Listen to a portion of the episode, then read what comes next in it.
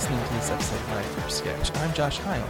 If you haven't done so already, you can subscribe to the show on Apple Podcasts, Google Play, or SoundCloud to get it automatically. If you like the Stitcher app, you can find it there as well. It'd be really cool if you rate five stars and leave a review on whatever platform you choose. Like the podcast on Facebook at facebook.com slash myfirstsketch. Follow along on Twitter at myfirstsketch. Head to myfirstsketch.com where I'll post any of the videos we talk about on today's episode. Any questions, thoughts, recommendations, feel free to email me at josh at myfirstsketch.com. And I'll get back to you in a timely fashion. So, not only do I do this fun and wonderful podcast that you're listening to, I occasionally host a live game show called The Big Freaking Quiz. And I'll be taking that show on the road. On Thursday, November 29th, I'll be hosting the Big Freaking Quiz of 2018 at Improv Boston during the Sketch House show. I'll be sharing the bill with the writers of The Dorm, and more on them in the coming weeks. And on Friday, November 30th, I'll be heading to Baltimore to do another Big Freaking Quiz of 2018 with about 80% different questions at the Charm City Comedy Project. Okay, I'll admit the bonus round will probably stay the same on both shows. We'll try to look back and have a laugh at the year that was 2018. When I head to Charm City, one of the other acts on the bill is a relatively new group from Baltimore called Richard Dreyfuss. I actually saw them perform at the Pit during the NYC Sketchfest with a duo called Two Americans a few weeks ago, and I really dug their set. So that brings us to today's guest. Today's guest is Dupre Kinney, currently a member of Richard Dreyfuss. Kinney's first sketch was written during his time with Throat Culture, which is a sketch group based at Johns Hopkins University. Kinney reads the role of Scott. Kara Bauer, another member of Richard Dreyfuss and future podcast guest, reads the role of Kim, and I read Pat, and I'll give you any visual information you need to know. All right, so let's go to the sketch.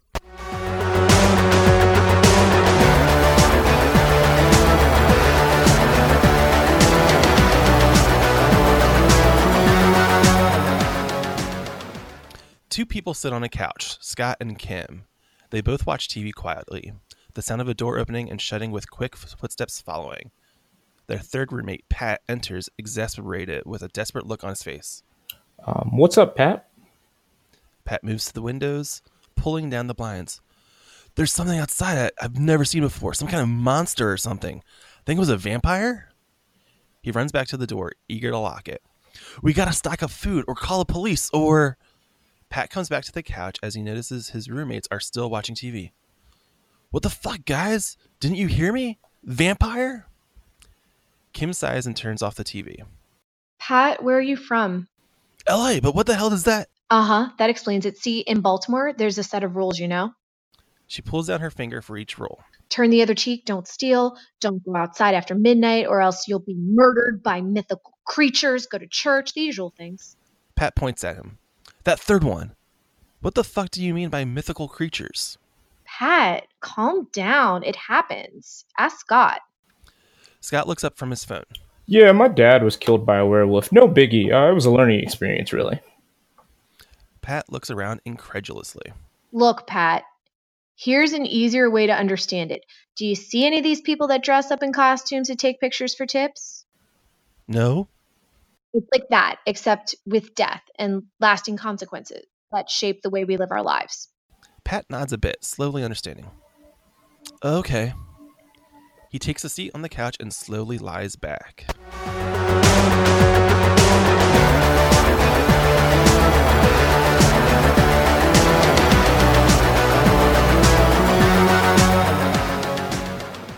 Uh, hey, Kenny. Um, hey, how's it going, man? All right, so tell me about the sketch. Where did this idea come from? Um, this was when I was uh, trying to get into the Johns Hopkins um, sketch group, Throat Culture. First sketch I've ever written, and um, a lot of people from Johns Hopkins aren't from Baltimore, and I'm from Baltimore, so there's like this feeling of like you can't go outside at night, or else like Mhm. you know if I walk across the street to the 7-Eleven, I- I'll, I'll be stabbed or something, and and and it's really funny because from the outside looking in, uh, this like there's like this huge bubble around Hopkins to the point where I, as a person from Baltimore, had never actually been within this circle of Baltimore.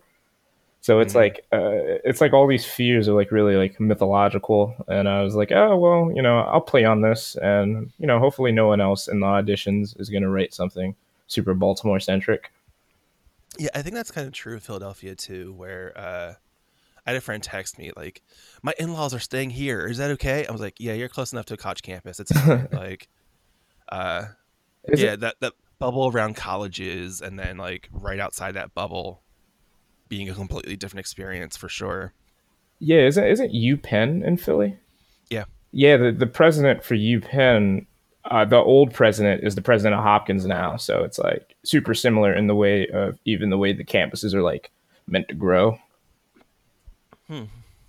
Um, so throat culture. Uh, I talked to Andy Weld, who, uh, a member of Bad Medicine, and we've talked about thro- throat culture before. And first off, throat culture uh, is a one of my favorite names for a sketch team. like, it's that right amount of clever to me. It's great. Uh, so tell me about your experience with throat culture. Um, it was pretty amazing. I think everyone that I am friends with now, I met in some way because of throat culture. Like without throat culture, um, I don't think I'd be writing comedy. I don't think I'd be doing comedy. Um, I, almost like of the people that you know that are in um, Richard Dreyfuss and Two Americans, I would say like four or five of them were in throat culture, and almost everyone that is in it that wasn't uh, in throat culture is like throat culture adjacent. Okay. How did you find out about the the sketch comedy on the campus? Um, well, it was like it was like a student activities fair, um, and I had never done anything like this before. I was like a conversational, funny person where you like you're just like you know sort of talking in a circle, and I would say like the punchline, and I was like, oh well, you know maybe I should try writing stuff and stuff like that. Maybe I should try to audition, and yeah, it went really well. Um, one of the dudes in Two Americans, Neil, he like specifically is the person who I saw to like um like like ask about the auditions and stuff. So it's really cool that I'm able to still do stuff with him and you know Utkarsh Brandon outside of like like past being in school. It's really crazy. All right, let's go all the way back. Uh, what were you into growing up? What was your uh, comedy fandom as a kid, Um as a teen, or however far back you want to go?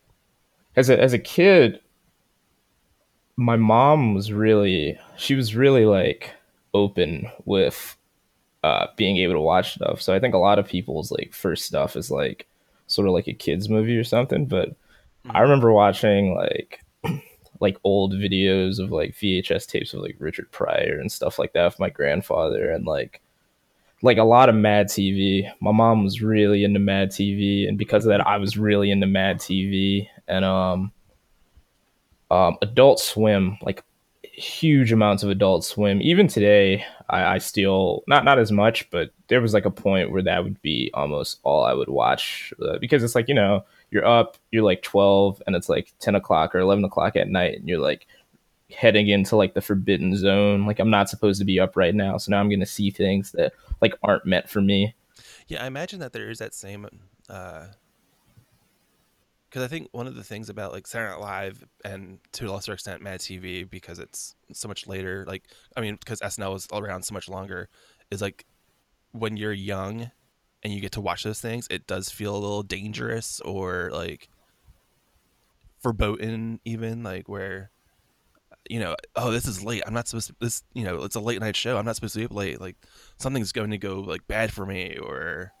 And I think Adult Swim definitely taps into that a little bit as well, like especially with their style of comedy, because I think a lot of Adult Swim is a very avant-garde, surreal, Yeah, more so than there's a lot, you know, Tim and Eric, which I, I don't understand Tim and Eric at all, but like, I same for like the longest time. I remember in high school, I remember actively like hating that time slot of like Tim and Eric being on, and then right around when I graduated, it was like, it was like it clicked. It felt like do you, do you remember like that point of time where everyone listened to like Animal Collective? And it was like either you got it or you didn't. And I was like Yeah. definitely on like the other side. And then just like Animal Collective, it was like all of a sudden I was like, oh well, hey, I guess I wear flannel now. yeah, I, I definitely. Uh, I'm totally fine with like if you you get it or you don't, and you know, move on with your life. If you don't, if you do, it's fine. Um, you talked about Mad TV. Like, what era of Mad TV? Like, what were the characters that were really, or the actor? Like, what what generation of Mad TV were you into? Well, it's it's really weird because looking back, it's like Mad TV was really like it was really boundary pushing in like a not cool way and a lot of times like like Miss Swan and like uh yeah, like I remember watching Miss Swan heavily. I remember that was actually I, well I guess for a lot of people probably it was my introduction to Key and Peele. And I love the coach character. The coach character was straight up just like I rewatched one of those videos like a month ago where he's directing Oliver, and that that I think I think that movie that just came out. I was talking with Brandon about this. I think uh, Lady Bird like almost recreates like a Mad TV sketch in a weird way. it's really funny. Um, so yeah, it was Aries Spears.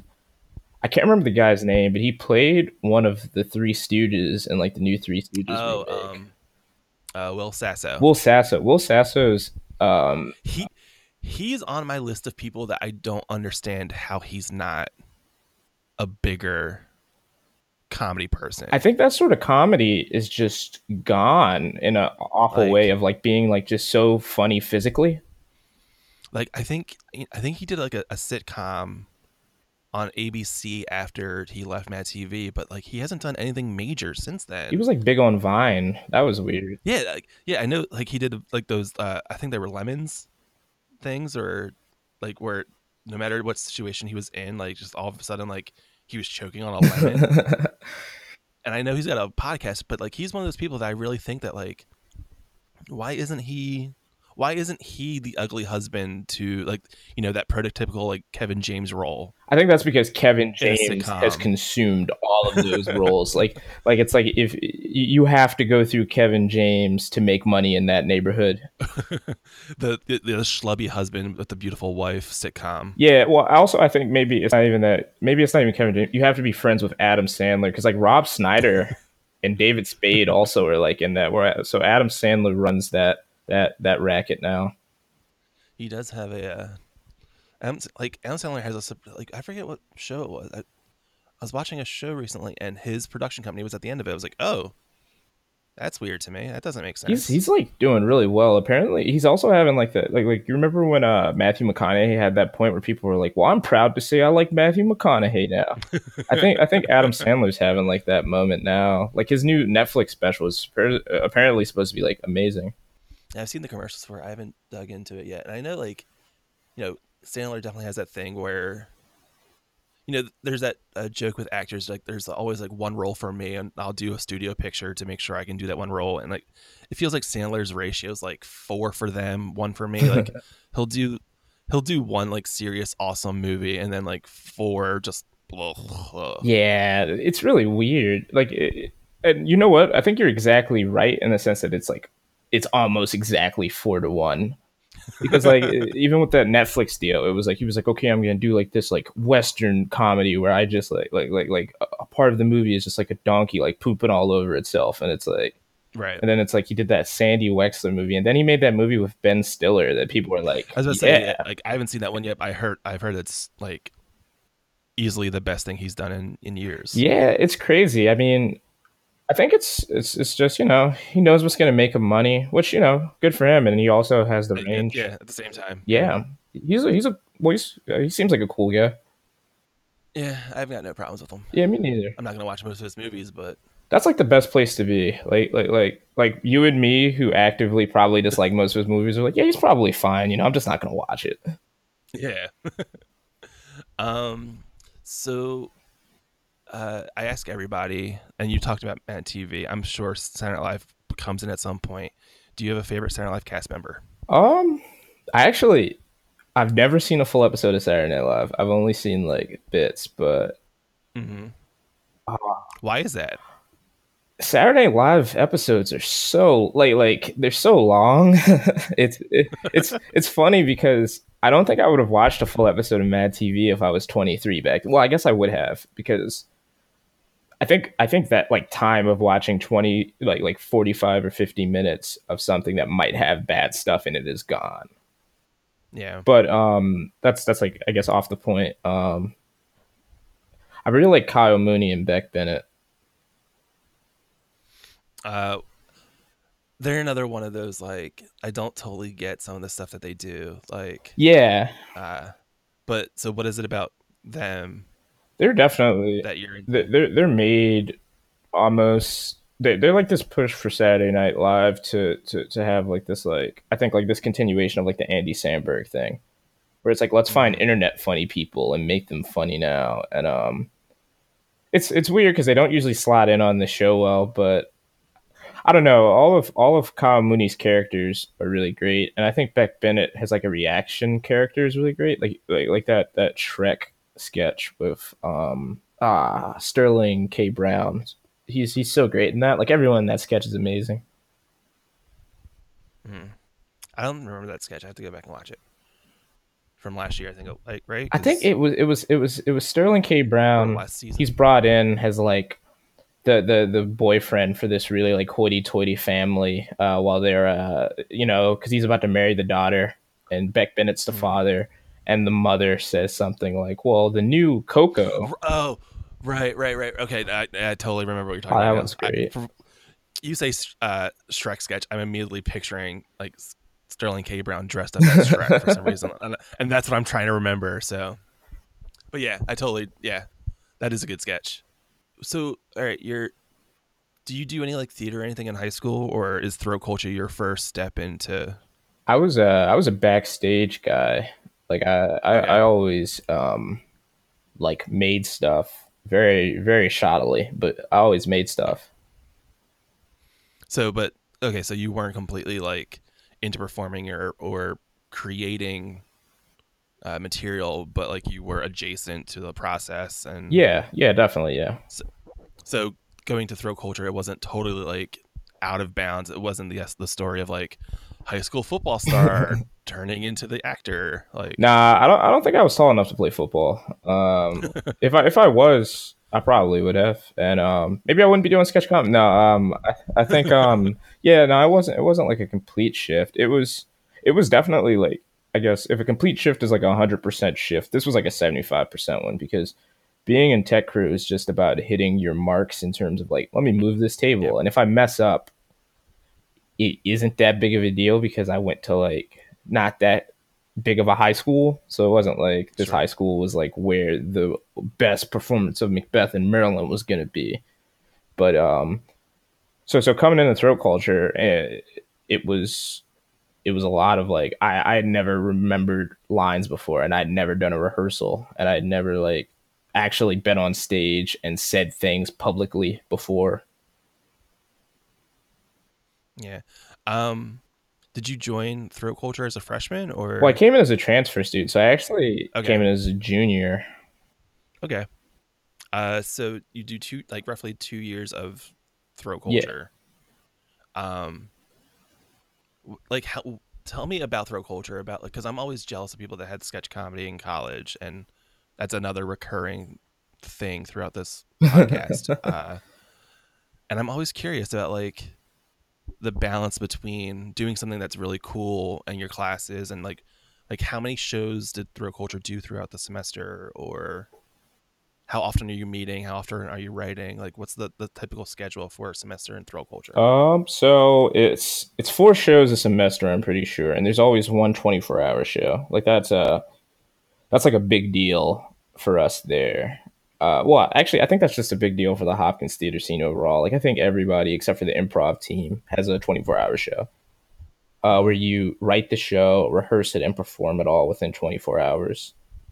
And um, so yeah, in terms of writing stuff, it's usually like there's a weekly meeting. Uh, it's a writers' meeting, so you just come in, uh, you bring in your sketches, you pitch it, and I think to be honest, that that formed a lot of the basis of Richard Dreyfuss a lot, um, in the sense that a writer's meeting in terms of like mechanically, or I guess more like robotically, like here's my pitch, let's break it down by beats. It, it's it's cool, but for me personally, it's not something that I like really enjoy at the moment. Uh, with us, it's much more of we're hanging out uh, and we say this is gonna be a writers' meeting, and we have like a sketch here, and then we just sort of riff it out. And I, I really like riffing with the people that I'm with, so it, it, those were always how the best sketches were written in not only throat culture but also how we write stuff now, and I'm really into that. All right, so uh, you finished school. Yep.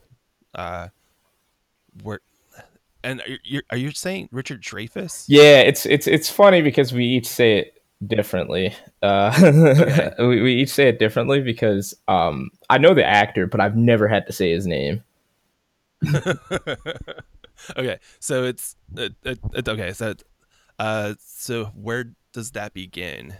Like, is there a gap between Johns Hopkins and this new team? Yeah, it's a pretty big gap. It's about like a, a Okay. year long gap almost. Um, Brandon, the other member of our group, graduated. Um, Freddie was still in school, who's in our group. Uh, Tatiana, who's um, also in our group. She, well, I don't know why I'm saying also in our group a bunch of times when it's like, of course, these people would be in the group. Um, she graduated, and we had known Kara from acting in the area. She's a really dope actress. Well, you know, everyone's a really dope actress or actor, and um, she she she we had seen a few of her plays that um, Utkarsh had actually written uh, around Baltimore, and so we were all sort of like split uh, to different corners of the Baltimore globe, like the Triforce, and um, then I think it was in May um, or April Neil came into town and we all uh,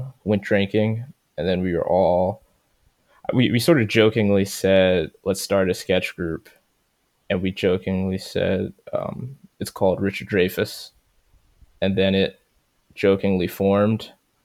And then and then it was like let's let's jokingly try to get a show. And then we got a show and then it stopped being a joke uh, well, it was also we took we took the meetings very seriously, and um, we we thought we had written really good stuff, and we had, and um, we had our first show in July, and then it sort of started to sprint from there.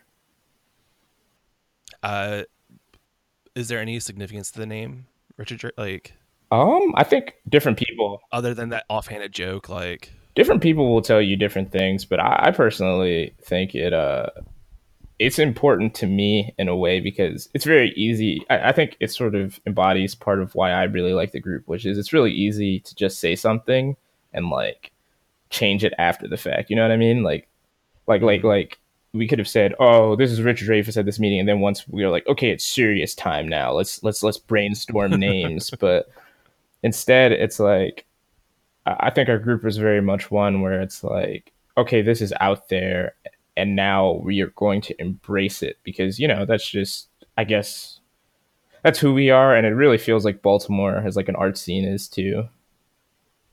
just kind of that offhanded comment. All right, that's it. We're It's like an offhanded That's- comment becomes your identity. like you stick to it absolutely. Yeah, because I don't know. It's like that means everything you say has weight, and you're held accountable to. You're held accountable to it in a way that I think is really, really dope. I like that. Um, tell me about the scene in Baltimore. Uh, I know about Charm City. Yeah, I know about uh, uh, B. I think it's B I G. yeah. Everyone calls it big. Is- okay, they do call it big. All right. Um, what else is there comedy wise in, in Baltimore? Um, it's a lot of stand up. Um, Mhm.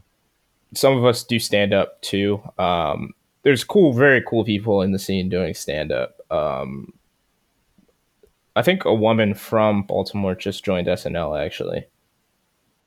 oh, cool. Yeah, the newest woman who is on SNL is from Baltimore, and she does like a Baltimore police. Oh, the cast, the um, Ego, the new cast. yeah, member? yeah, yeah. She she's from Baltimore. Uh, which you know, whenever someone from Baltimore becomes famous, and you're from Baltimore, you're like, yeah, definitely. We we kind of have that in Philadelphia. Really? too. Yeah, a little bit. I feel like that's why we're we're technically sister cities. Like I, I think we're I think both cities and Baltimore is a little bit sm- like a, smaller than Philadelphia Yeah. for sure.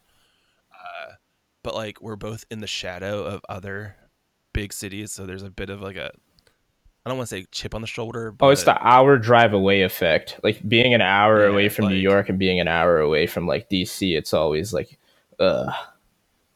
But um, they're they're both cool places, and I'll also say that I, I personally shed a tear when the Eagles won the Super Bowl, and I saw people like climbing up on light poles, and I was like, yeah, there it is, Yeah. small cities. Well, not small cities, but uh, yeah. chip on the shoulder cities. yeah, that was a hopefully that exercised a lot of demons for Philadelphia. Yeah, hopefully, yeah. The Phillies look like they were doing well, um, but I'm sorry. So back to the scene in, in Baltimore. Um, yeah, big, big, um, big is who we work with a lot. We've done a show at the Charm City Comedy Project. Uh, they're cool. Um, big, a lot of our friends work with Big. Um, shout out to Olga, to Pam and Jen. Um, yeah, they're, they're really cool. Um, yeah, Big is, Big is really, uh, Big is really cool. They, they, they gave us a show, um, before we really like we didn't have any name. I was about to say, did you have to like like pitch it as like, oh, we're formerly from Throat Culture, but like we're we're taking that next step, like it sort of was. It was it, the pitch was the pitch was really um the woman um Jen Withers who uh were who was part of like a main part of Big as well as Terry Withers. They've done a really good job of like like improv in Baltimore is gotten way bigger than it was. Like there was a point where it was sort of not not non-existent, but I, I definitely didn't see it as much as I do now. Where now it's like improv is like a central part of the comedy scene, in my opinion. yeah, I I've talked to Megan at Charm City a, a couple times, and I asked her about like uh you know sketch comedy in, in Baltimore because I was curious about you know sketch comedians Baltimore for the podcast and everything, and she's like, "There's not really a sketch scene. There's more. It's more stand up and improv so far." Yeah, Like, um. So like, is have you noticed more sketch happening in Baltimore? I think it's slowly starting. I think I think overall, like we'll all see in the next five years, there's going to be so much more sketch. Like I think even in New York, I was hearing that there was way more sketch on the horizon, and I think that you know New York is like this artistic like nexus. Ripple effects are then felt across the rest of the East Coast. So it's like, um, the, in terms of Baltimore, I think I think there's like a few more. Um, there was a point, and but I don't know why I'm saying was a point as if this group is not has existed for like four years, but um, there was a point where we we market ourselves as Baltimore's best reviewed sketch comedy team, and like and um and and I think like oldest because we were for all intents and purposes for a bit the only one. So we had all of the, as, as throat culture? no, no, his um, well, because Throat Culture is affiliated with Hopkins, so we were saying like his his like his like straight up Baltimore based like comedians. Sure. Okay. We are the oldest and we are like the best because it's like there's no one to compete with. But I think more groups are forming now, and I, I you know I hope more groups keep on like forming, and yeah, it's it's hopefully getting So bigger. you were, so you were marketing as the oldest group when your first show was in July. no, I'm joking. No, that, Like, well, I mean, I know that's the joke, but like, Um, no, we we were we weren't like we weren't like you know like like putting it in your face. We were just Right, joking around it's still- ourselves. Like, yeah, we're the oldest group, but no, yeah, so it, so you, so it still is very in a, in a nascent form, like, where like when I heard you guys were from Baltimore, I was like, oh, there's sketch in Baltimore. Like, okay, cool. yeah. There used to be I- bigger bigger stuff. I think like Wham City.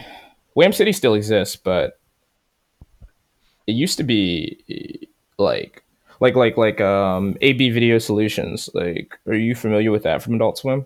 Mm-mm. They're they're they're No. based in Baltimore. Um, it's Dan Deacon and Alan Resnick and Ben O'Brien and a, a bunch of other people, and they um they do um they do uh I forgot what the name of the video was. Um, unedited footage of a bear. Right, right, right. Okay, yeah, yeah. and um, this house has people in it. And Alec Alan Resnick's I forgot. I think it's Live as You Are Now. Those are all really Yeah. funny, and um, yeah, that, that's all based in Baltimore. but I'm glad to see that you think it's growing because Yeah, I like sketch comedy. yeah. And sketch comedy is better. Oh well, yeah, I agree, dude. Like, yeah.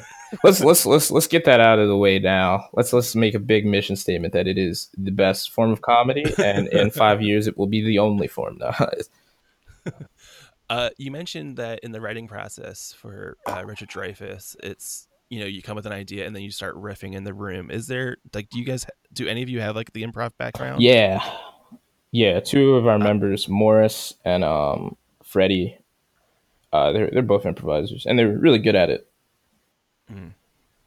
Is that like a a style that you enjoy writing, or do you prefer like staying at home writing a draft and then just punching it up and getting it in the room like Well, that? both styles are available. Uh, it's just that the way that the draft process sort of works out is sort of in riffing. But um, I, I, I, I, I think me personally, I usually write a draft first and then bring it in. But it's also I, I usually feel like ah, this draft is going to become something way cooler post post production. You know what I mean?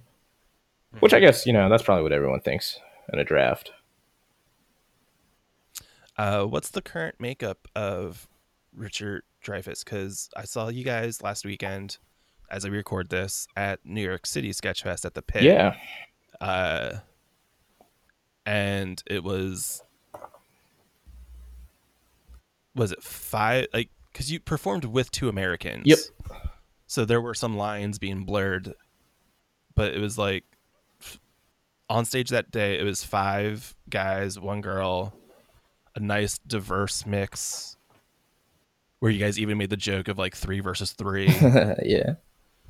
that I enjoyed. Um, like, so how many people are currently like full active members of Richard Dreyfuss? Um. Okay. So. Um.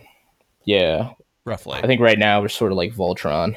Is come together. it's still Yeah. So Richard Dreyfuss, as it stands right now, is um. It's me. It's Brandon Block. It's um. It's Freddie. Um. Of the people that were there, it's it's it's it's yeah. It's me, Freddie, Brandon, Tatiana. I'm I'm also trying to like because there's also people uh that couldn't make it. Also, uh, Joshin, um, and then it's also um, people that we have back home or here are uh, Tatiana, Kara, uh, who I think you're talking to, um, Mhm. and there's also Billy Bernardoni. Um, yeah, we're sort of in a big way like a collective, and I do not think I forgot anyone's name because as a collective, you're want Oh, you to mentioned. Morris earlier, but I don't think you listed him there. Yeah, yeah. I mean, yeah, Morris. I'm sorry, Morris. I don't want to. Yeah, You're, you're. don't Thank want you. Don't want to accidentally start any fights or like No, no, no. It wouldn't. He would just. bad uh, feelings of. he, he, would- he, he would just make it. No, no. I'm joking. I love you, Morris. Um, yeah. That, that's that's pretty much everybody. So like, I mean, you mentioned a collective, so there's a like there is a bit of a free form of like if someone's available for the show, we can use them. If they're not, that's cool too. Like, Yeah. Yeah. Um, you know, uh, the, the the way it works is, you know, everyone has a busy schedule. Everyone has stuff going on, so it's like, you know, if you if you can't make it, it's uh, you know, usually it's all good. is Richard Dreyfuss currently your main like creative project? Yeah, yeah. I think that's also something else is that in I was talking with um, Neil and Utkarsh, there's Two Americans, and it feels like there's this vibe in New York uh, versus Baltimore that you have to be in two or three groups.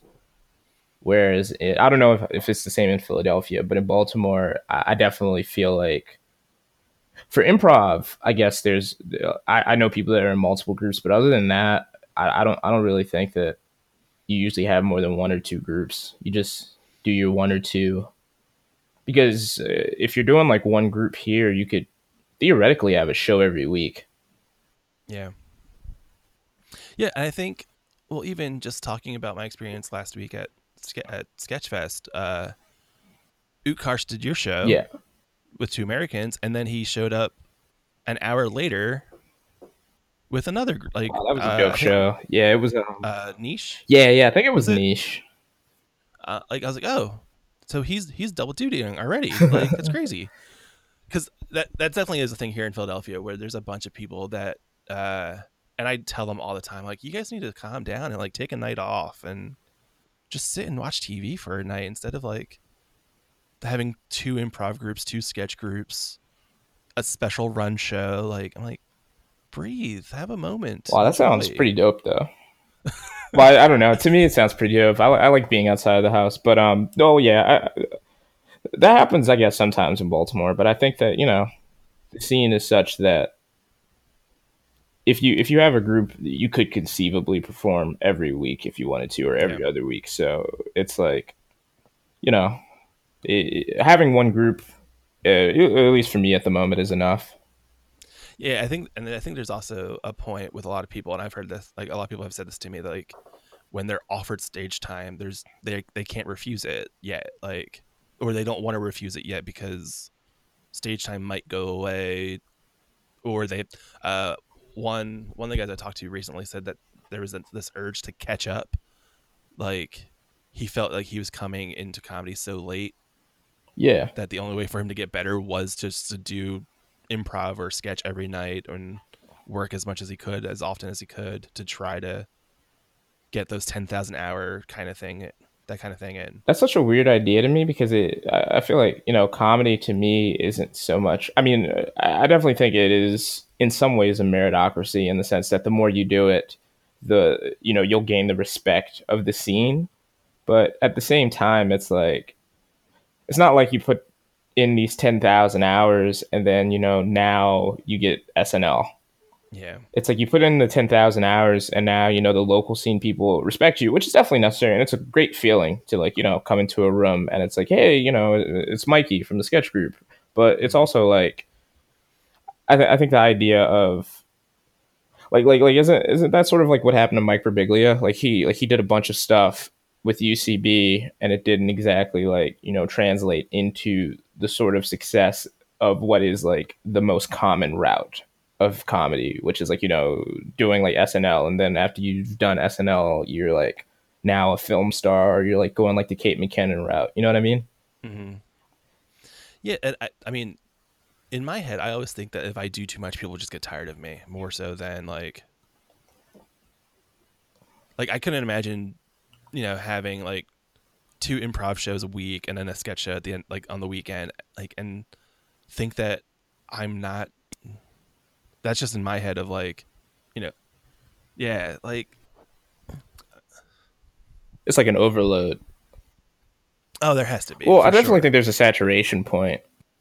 Well, but, but I also think that like there's this idea of I, just from like what I've seen in New York of like you have like five shows a week, say, or let's say four shows, and then let's say like you kill it in every show, and it's like people like start talking then, and it sort of like kickstarts the process of like, oh well, now like now agents are asking about you or something. At least I guess that's like the theory is like if you're doing all this stuff, and let's say you kill Sure. it in each and every one of them, then you're seen as like this Um, five tool athlete And, almost. like, and at the same time, that's not really happening in Philadelphia or New York. Like, I don't think. I always joke to people when they're like nervous about the show. I was like, "Don't worry, Lorne Michaels isn't here. Like, you're not going to get hired from today's show. Like, like just breathe and have fun with it. Like, oh, but at the same definitely, time, yeah. City, that's very much a possibility that some random person that knows another random person, like, you could easily get signed to some kind of like development deal or something. Just Yeah.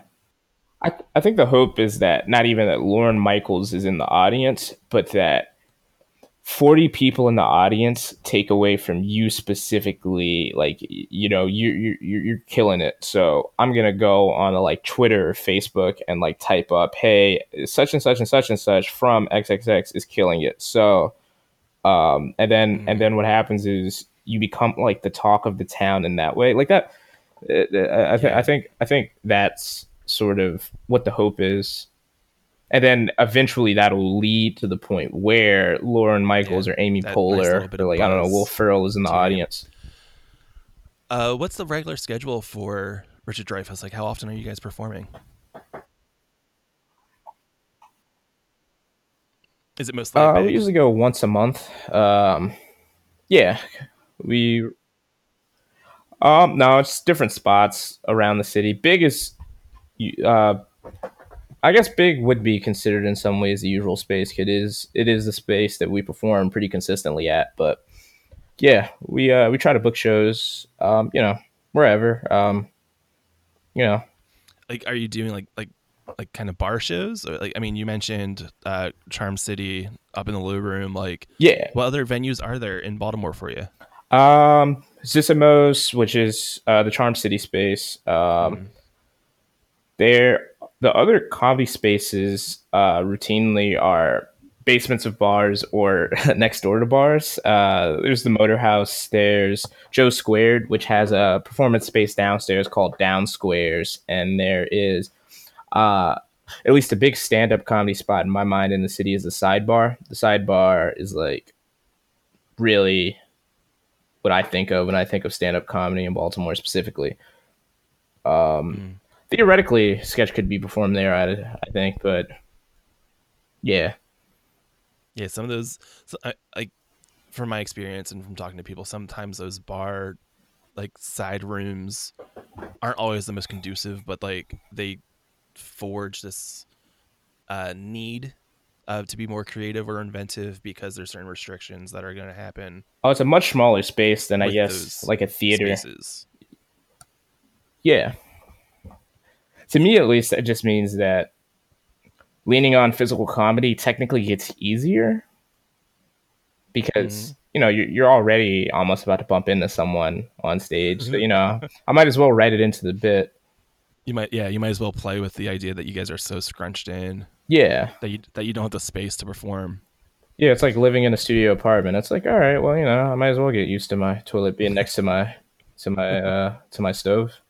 Uh, so as we as we wrap up, um, I ask everybody, uh, what what's something you've le- you've learned about sketch comedy, whether it's something like existential about life in general, or just a pure tip about the craft of, of sketch comedy that you've learned in the past couple years of you know throat culture and Richard Dreyfuss uh, that you would pass on to someone that's new to the form. Um, I guess it's two things. It's um, if I was really gonna think about it, I guess the first one would be, um, I think I, I you see people sometimes that want to use sketch comedy as a vehicle, which is completely cool. Um, I understand it, but it's also they're using it as a vehicle, and it's like they might not enjoy the people that they're performing with, and sometimes that's like very visible on stage. You know what I mean? Mm-hmm. Um, and I guess my thing would be is that, in my opinion, being in a community with comedians is like so great and it's so dope, and especially when it's comedians that you really respect and really like to hang out with, regardless of whether or not you're performing or not. So I I guess that that's really the first takeaway is like almost just like college or high school. Really, uh, find find your group. Like you know, really without the people in Richard Dreyfuss that I'm with, I wouldn't have the confidence to do a lot of the stuff I do on stage, and I'm building it by doing it with people I really respect and really trust, and I know that like, you know, no matter what what's on the script, and no matter you know what what what um what role I have, I have like full confidence and full trust in everyone in it to be you know absolutely understanding and absolutely like to kill it Mm-hmm. and um, I guess the second thing is, um, I had it, but second thing is, um, if you forget your lines, it's pretty chill. Uh, yeah, that, that, that maybe that's it. Yeah, if you forget your lines, hey man, take an improv class.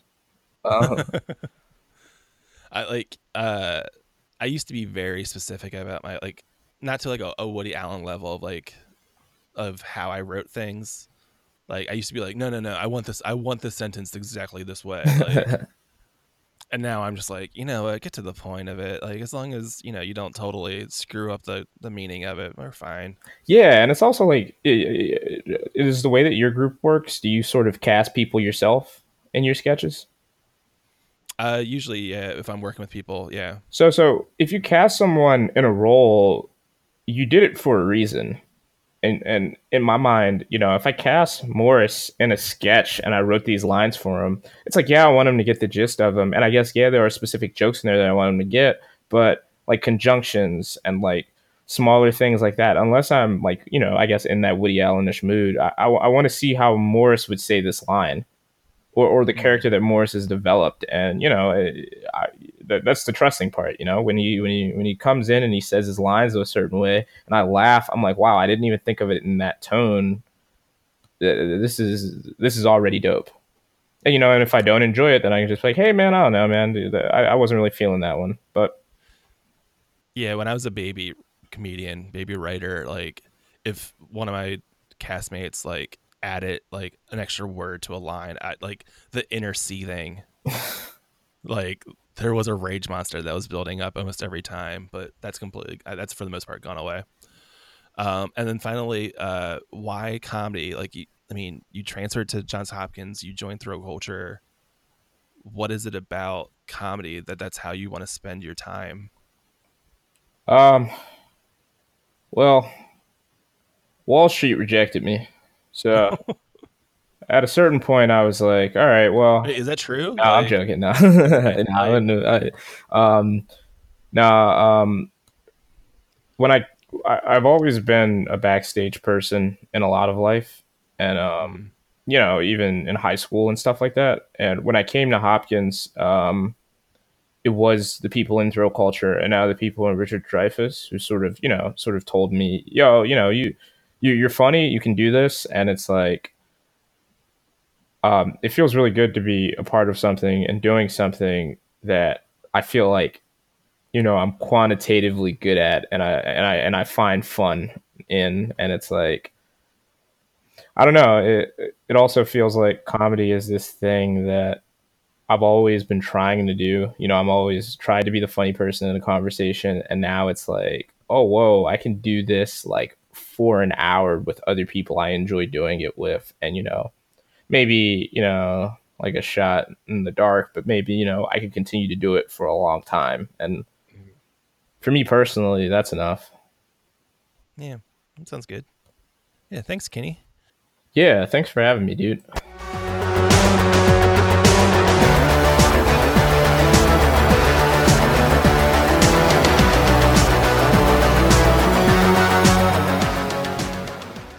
Can see Kenny and the rest of the troupe, Richard Dreyfuss, perform at the Baltimore Improv Group with Olga on November 28th.